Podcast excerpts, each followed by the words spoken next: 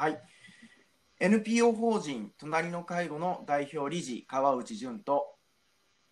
介護福祉士兼フリーアナウンサーの柴山信子がお送りする皆様の家族介護のお悩みに答えていくポッドキャストです。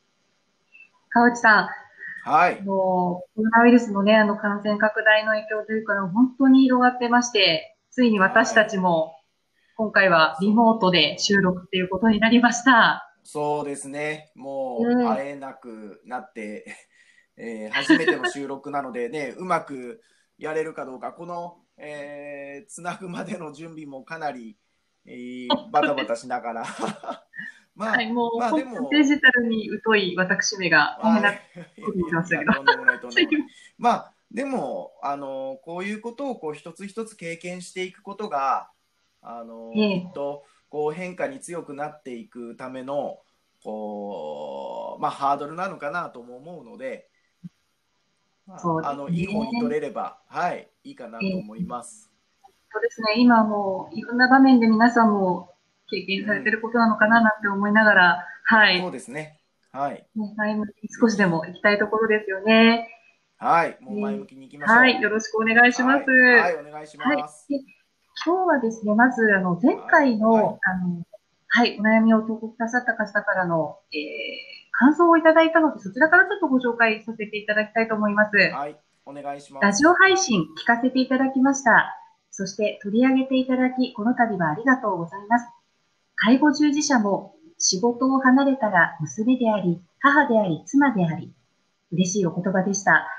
まだまだ仕事では悩み、この時期子供たちも保育園に行けず、一時は母の骨折に落ち込み、誤嚥性肺炎も私が差し入れ食べさせてしまったからと深く反省したりしましたが、今はたびたびの微熱が誤嚥性肺炎の兆候があったのだと学びにつながり、母も状況を理解してリハビリに前向きに転院してくれたので、母が頑張っている間にまた帰宅したらのことを考えながら、私たちも毎日を安全に過ごそうと思っています。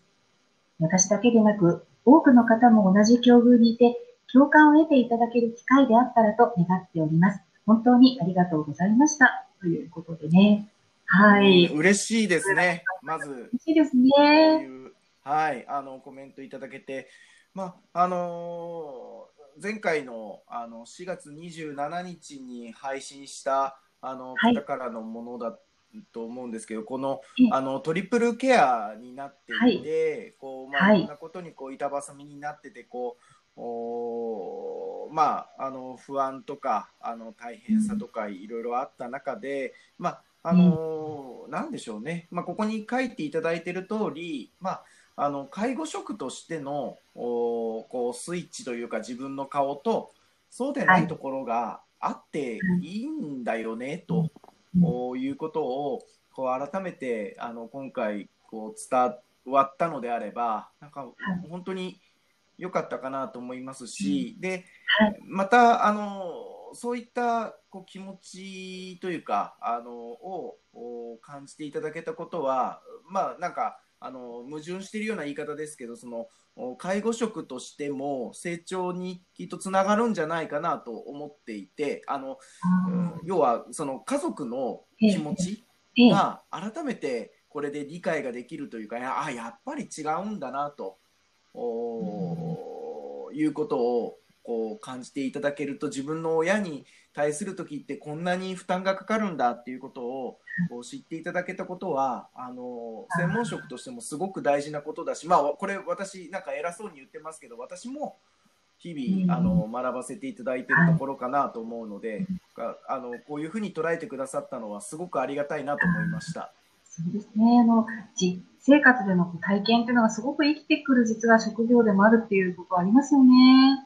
はい、おっしゃる通りです。はい。はい、はい、ありがとうございます。では、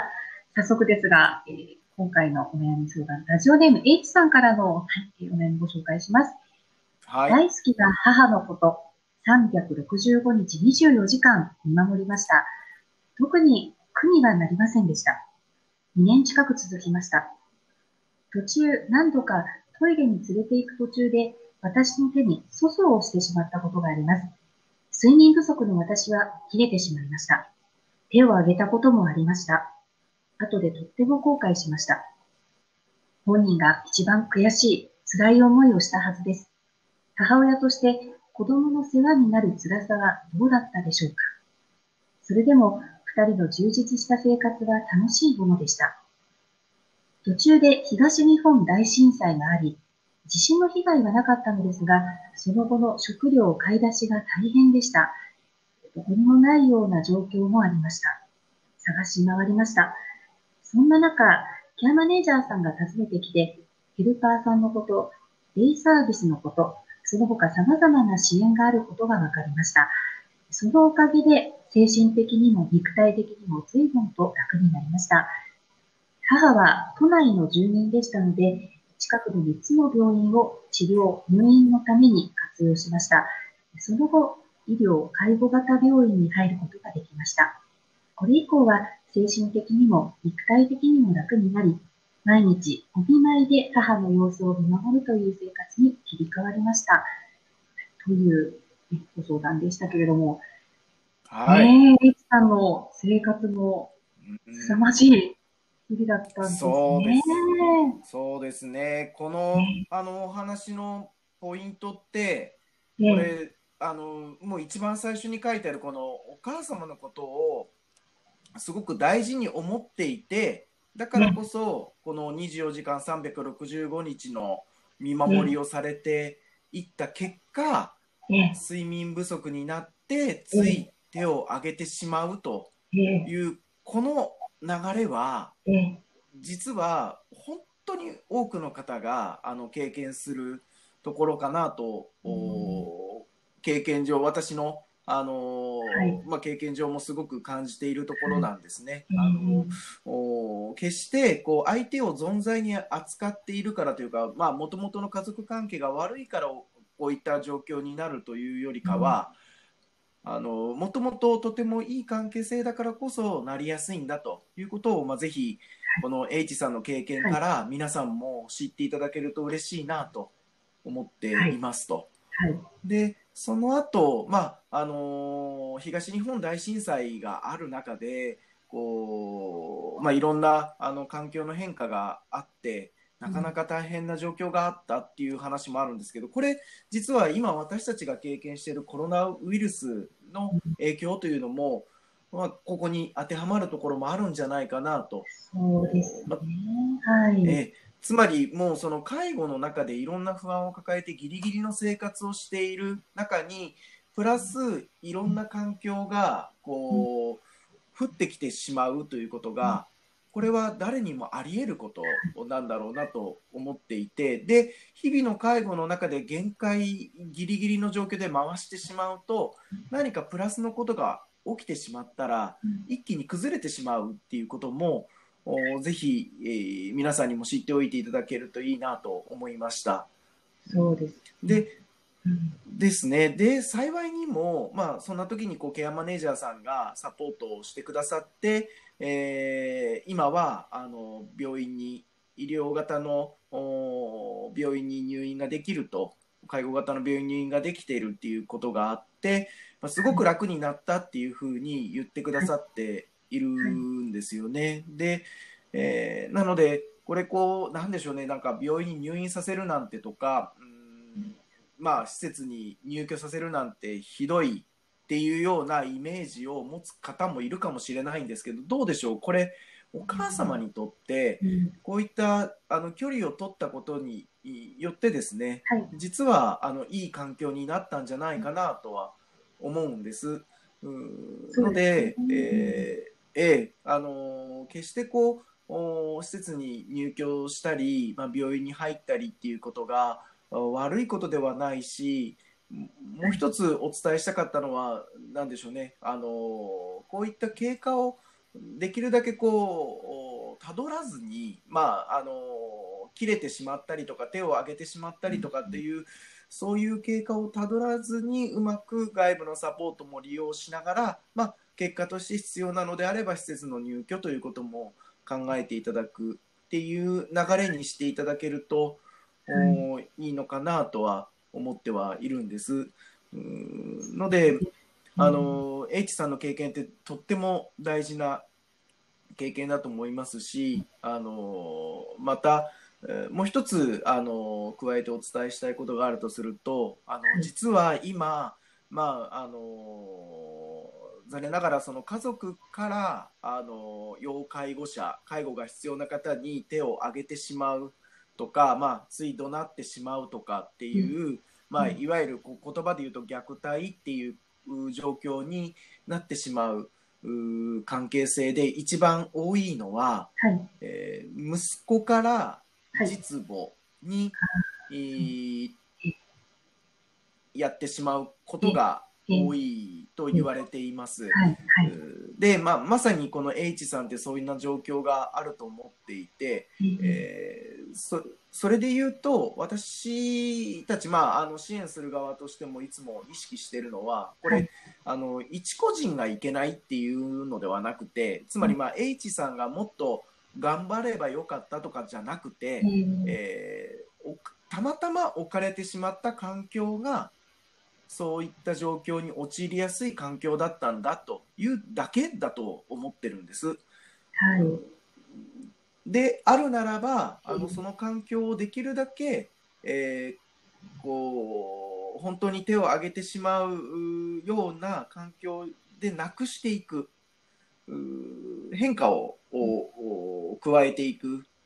というとまあ外部の支援を受けていくということがとても重要になるかなと思うのでなのでこういったデイサービスだったりとかあのヘルパーさんだったりとかケアマネージャーさんが調整してくれてっていうお話なので、まあ、こういったサポートをできるだけまだ自分に気持ちに余裕はあるけれどもという時から利用していただくっていうことがもう何よりも重要なのかなというふうに思いました。そうですね。あの H さんの場合は東日本大震災が、まあ、きっかけでこう割とこう外の世界につながれた、まあ、いいいいこう作用をしたっていうふうにも取れると今コロナウイルスの場合ってこう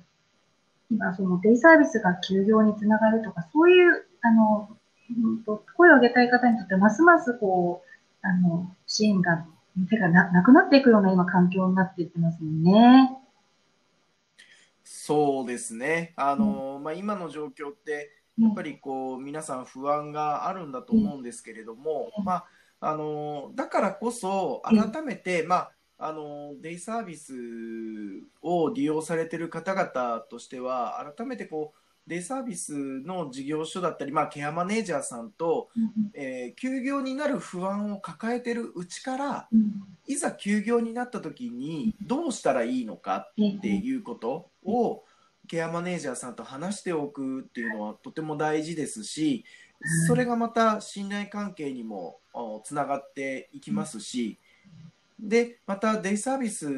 の職員さんたちにもし直接声をかけるタイミングがあるんであれば、はい、あのこんな中でも続けてくれてありがとうございますっていう一言を付け加えていただけるとまたそこが信頼関係にもつながっていくと思うので、はい、ぜひあの利用される皆さんとしたらあのサービスを利用される皆さんとしたら、はい、あのそのような関わりをしていただけるといいんじゃないかなと思いました。そうですね。よりこう強まる信頼関係が強まる機会にもしたいですよね。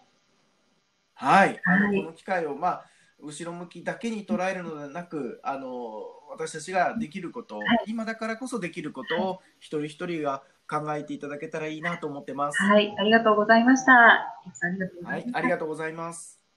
はい。皆様の家族介護に関するお悩みを募集しております。ラジオネーム、年齢、性別、家族介護のお悩みをラジオアットマーク、老人介護 .com まで